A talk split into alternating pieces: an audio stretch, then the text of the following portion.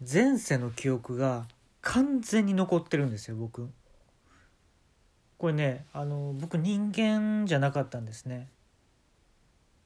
僕猫だったんですよ。その時の記憶が完全にあるんですよ僕。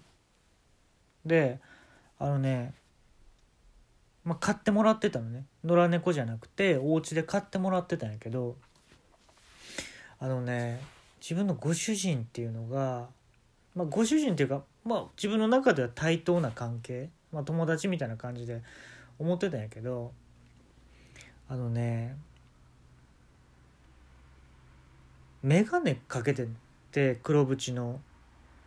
でねちょっとひげ生えてて短髪のあのねお兄さんやったんよ。そんな年はね行ってなかったと思う。ちょっとあの前世の記憶やからちょっと間違ってるとこあるかもしれんけど、ね、それはちょっとごめんね。ちょっと間違ってるところはほんまちょっとごめん。で前世の記憶まあ僕の方が先死んじゃったのね。猫として。であのー、すぐすぐ人間として僕生まれ変わったのよ。で普通期間が空くから前世の記憶っていうのはないみんなないのよほとんど。でもすぐ猫として死んですぐ人間として生まれたんね俺。だからね割とこう覚えてんのよ。でここら辺に住んでたみたいなのもほんま覚えてんのね今も。だからねその会いに行こうと思ってその人に。うん。でね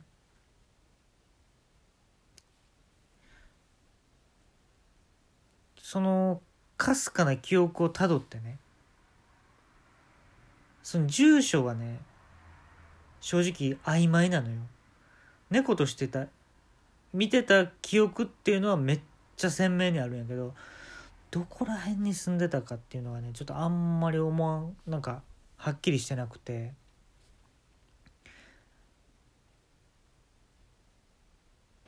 多分ね兵庫県のね上の方やったと思うのね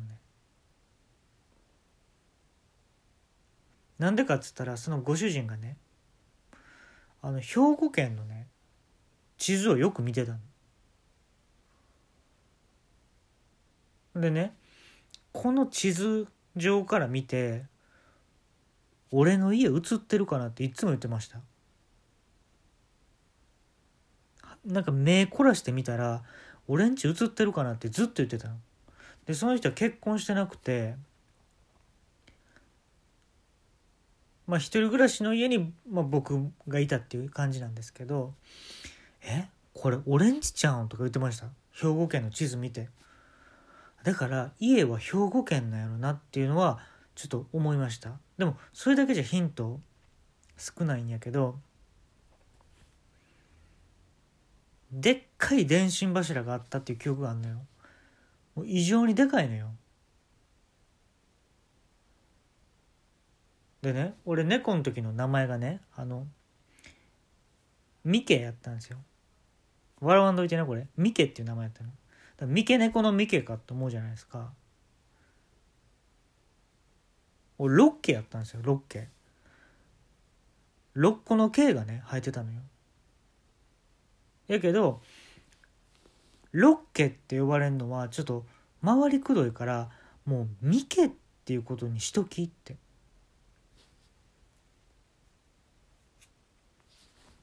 でまあそのご主人の名前も発表しちゃうけどロッケやん。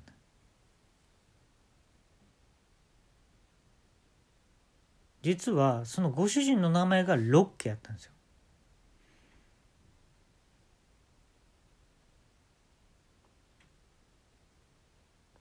磯畑ロッケっていう名前やったんですけどで俺はロッケって呼んでた。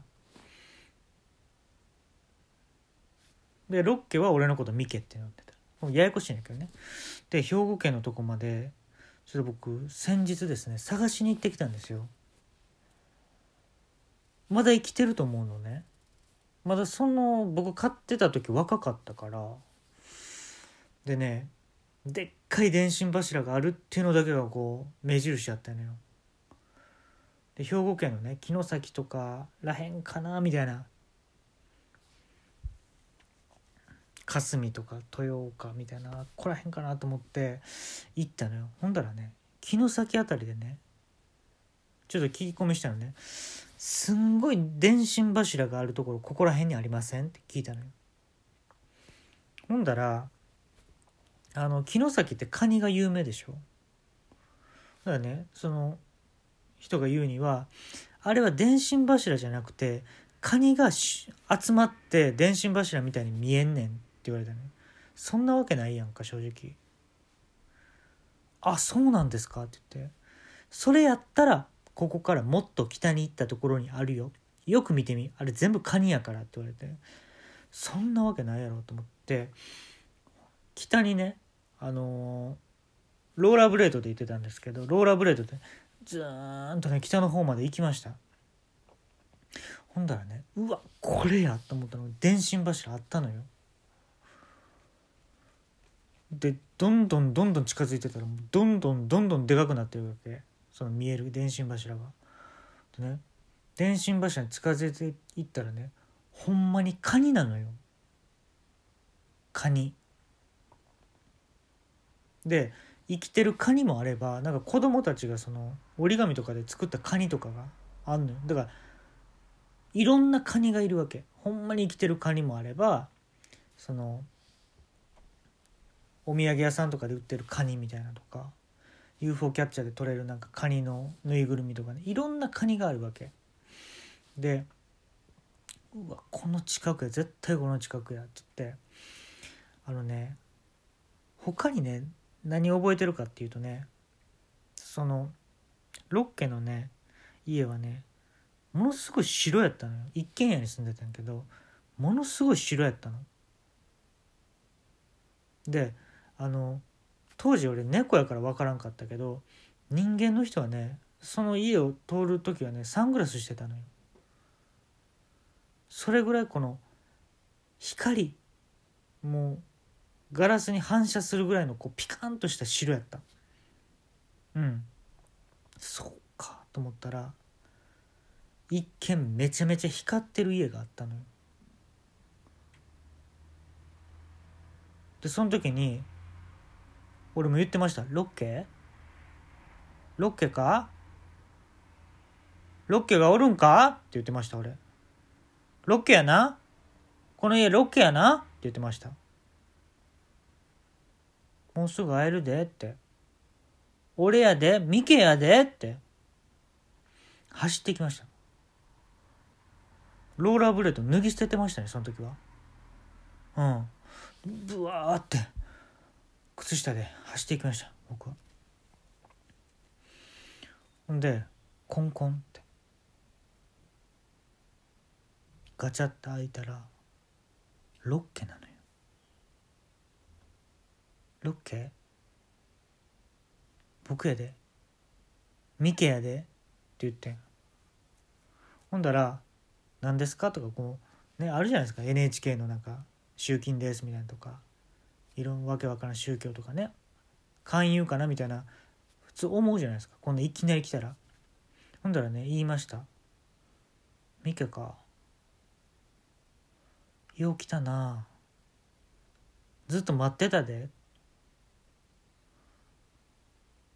もうすぐ涙出ました。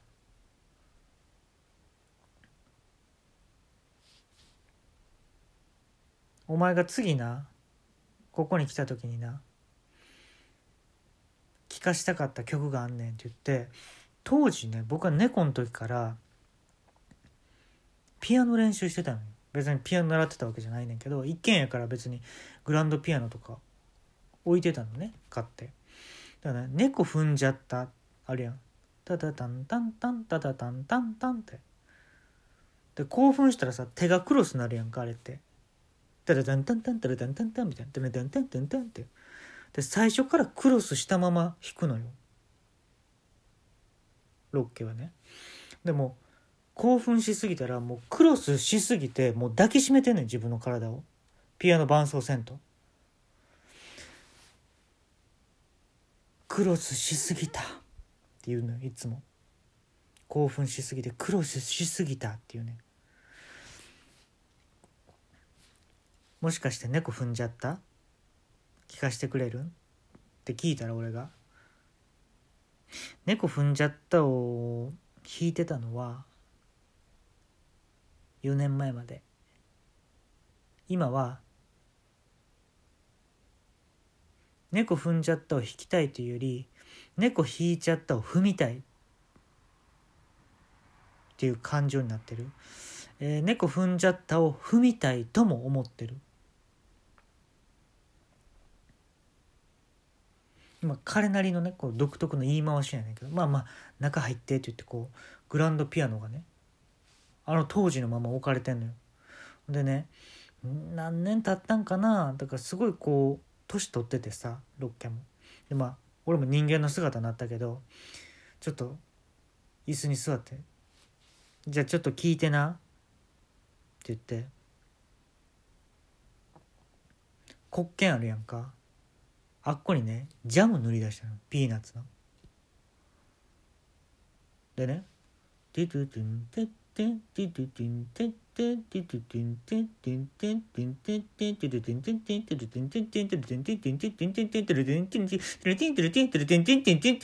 ってさ全部口で言ってんねん弾かんと。ほんでピーナッツバターをペロッと人なめして体重計を踏みつけんのよ。